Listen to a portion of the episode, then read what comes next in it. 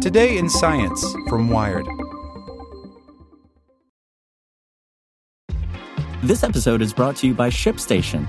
You know, some things take a lot of work, like sending little robots to far off distant planets. And just as that's challenging, so too is running a successful e commerce business, especially when there's so much to do. So I want to introduce you all to ShipStation. Now, I love using ShipStation because of its easy to use dashboard, which makes managing orders and printing labels a breeze and super smooth. Oh, and the customer service is just out of this world. It's exactly what you need to help grow your business. Sign up for your free 60-day trial at shipstation.com slash tech news. That's shipstation.com slash tech news. Want to learn how you can make smarter decisions with your money? Well, I've got the podcast for you. I'm Sean Pyles, and I host NerdWallet's Smart Money Podcast. Our show features our team of nerds, personal finance experts in credit cards, banking, investing, and more. And they'll help you make the most of your money while cutting through the clutter and misinformation in today's world of personal finance. You'll get clarity on strategies to help you build your wealth, invest wisely, shop for financial products, and plan for major life events. Listen to NerdWallet's Smart Money Podcast wherever you get your podcasts. Welcome to the spoken edition of Wired. Researchers want to link your genes and income. Should they? By Megan Molteni. The UK Biobank is the single largest public genetic repository in the world, with samples of the genetic blueprints of half a million Brits standing by for scientific study. But when David Hill, a statistical geneticist at the University of Edinburgh, went poring through that data, he wasn't looking for a cure for cancer or deeper insights into the biology of aging. Nothing like that. He was trying to figure out why some people make more money than others. Along with a team of European collaborators, Hill sifted through the UK Biobank data to find about 286,000 participants who had answered a survey question about household income. Using that information, they conducted something called a genome wide association study where they looked at 18 million places in the genome to see which ones matched up with higher paychecks. They uncovered about 30, which account for 7.4% of household income variation across the United Kingdom. For some context, another way of viewing the results is to say that 92.6% of a person's income is explained by factors other than genetics. Hill noticed that many of the genetic differences overlapped with areas known to be associated with intelligence, based on some of his prior work, and when he mapped them out, they were largely expressed in the brain. His team then used these regions to compute a polygenic score, a genetic calculation that predicts a person's odds of reaching a certain outcome of, say, developing diabetes or earning six figures. It didn't perform particularly well, correctly forecasting only 2.5% of the differences in income in an independent sample of Scots. Your DNA will not print you money, says Hill, but he's relieved to have found some small effect. If you're born with a predisposition for certain traits or abilities, and none of them counted in any way, shape, or form towards your income, then you'd have a profoundly unfair society, in my opinion, he says. Hill and like minded colleagues are working on a science they call sociogenomics. And bolstered by a global boom in biobanking, they have more data than ever before to probe connections between people's DNA and their socioeconomic circumstances. A genetic income score could allow economists and epidemiologists to more precisely investigate fundamental questions about inequality. Policymakers might incorporate this information to better evaluate the social programs intended to pull people out of cycles of poverty. In some places, it could be spun as a powerful argument for radical resource redistribution. Then there are the dystopian outcomes.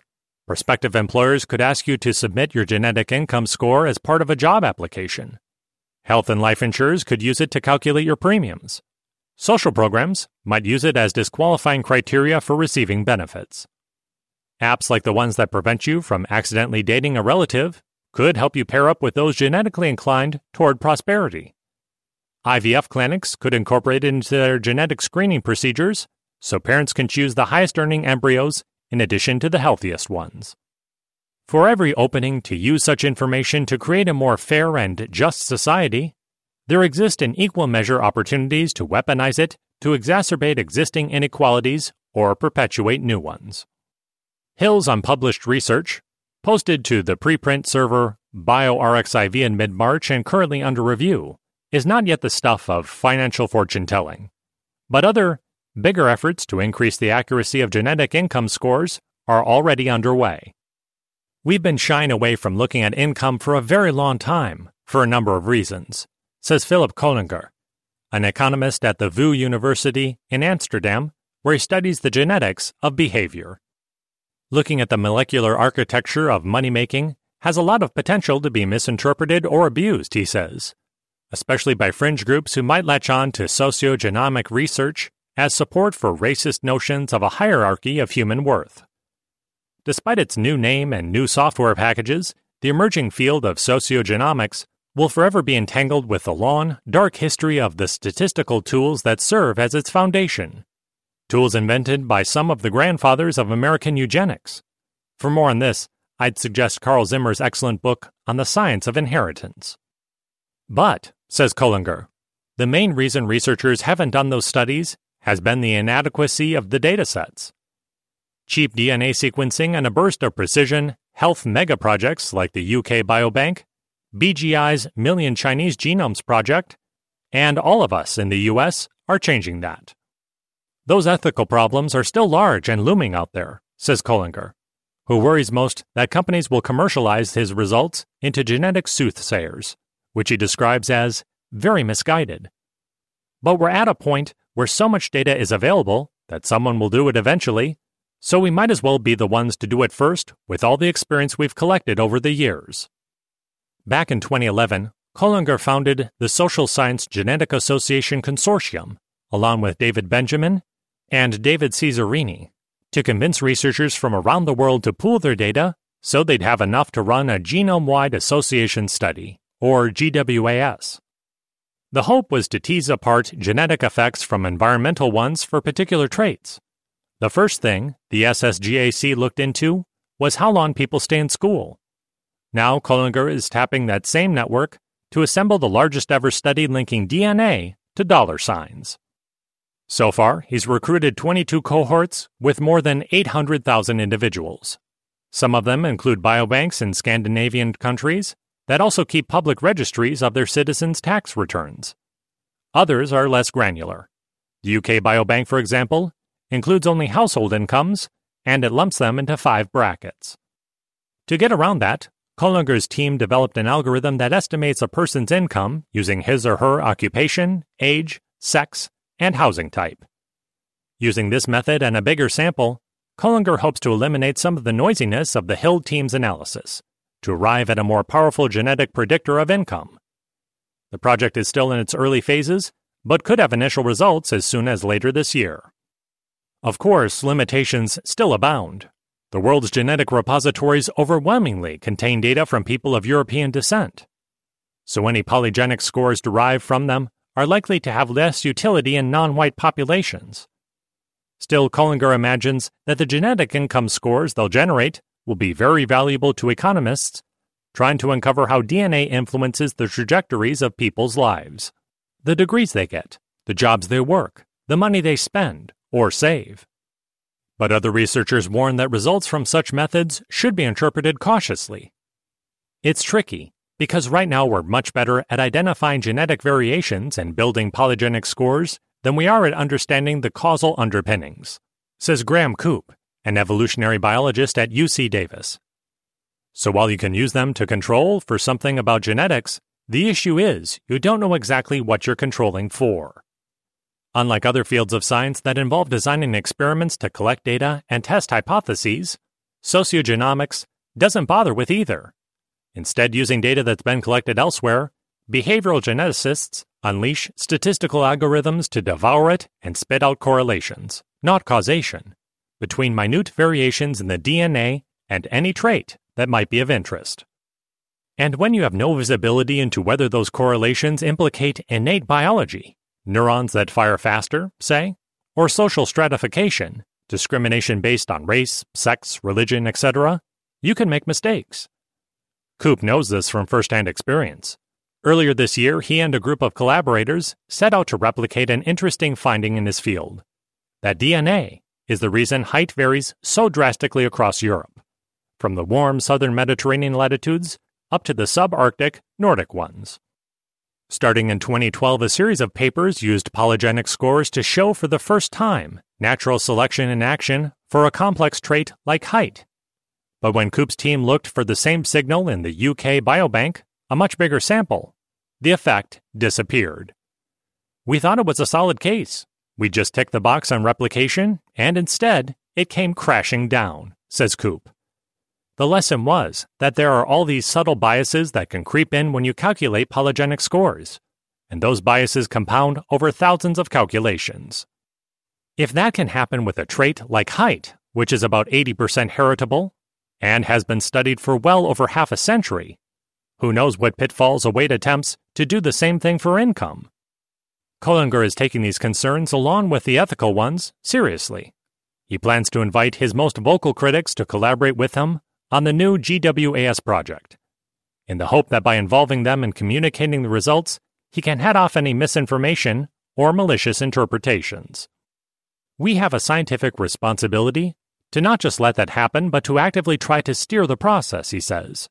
But he admits that without some form of regulation, writing facts and giving interviews can only go so far. It doesn't take long for companies to turn polygenic scores for behavioral traits into products, like DNA tests for academic achievement or genetic embryo scans for low intelligence. As soon as our results are in the public domain, we have very little control over what people are going to do with it.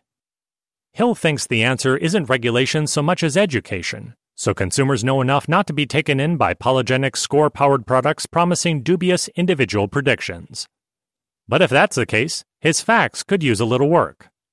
Nowhere does it mention that a genetic income score that explains only 2.5% of variation is not remotely accurate at predicting how much money an individual will make. When I asked him about the notable absence, he said, I don't believe there's anyone out there today who honestly thinks a polygenic score is a good predictor on an individual level at this stage. But he admitted that it might be good to say so explicitly.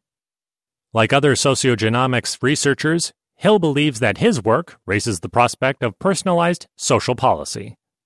In the same way that personalized medicine aims to identify individuals with a predisposition for a disease, and then gives them the tools to prevent it from ever manifesting, you could do the same thing with social interventions, he says. If you could compute a genetic income score or genetic education score for kids at a young age, you could change their environment before they start struggling. That might sound good at first, but if the goal is a more just society, policymakers are supposed to work without knowledge of things like socioeconomic status, sex, race, personality, talents, and especially genes. The idea being that doing so automatically leads to discrimination. Sure, DNA sequencing might not have been around when the influential political philosopher John Rawls articulated this idea in his Veil of Ignorance thought experiment. But a person's genetic source code certainly would have qualified as information better left in the dark. As researchers like Hill and Koellinger move forward with mining the world's DNA deposits, policymakers will soon have to decide on which side of the veil polygenic scores for things like income, education, and intelligence belong. Want to learn how you can make smarter decisions with your money? Well, I've got the podcast for you. I'm Sean Pyles, and I host NerdWallet's Smart Money Podcast. Our show features our team of nerds, personal finance experts in credit cards, banking, investing, and more. And they'll help you make the most of your money while cutting through the clutter and misinformation in today's world of personal finance. You'll get clarity on strategies to help you build your wealth, invest wisely, shop for financial products, and plan for major life events. Listen to NerdWallet's Smart Money Podcast wherever you get your podcasts.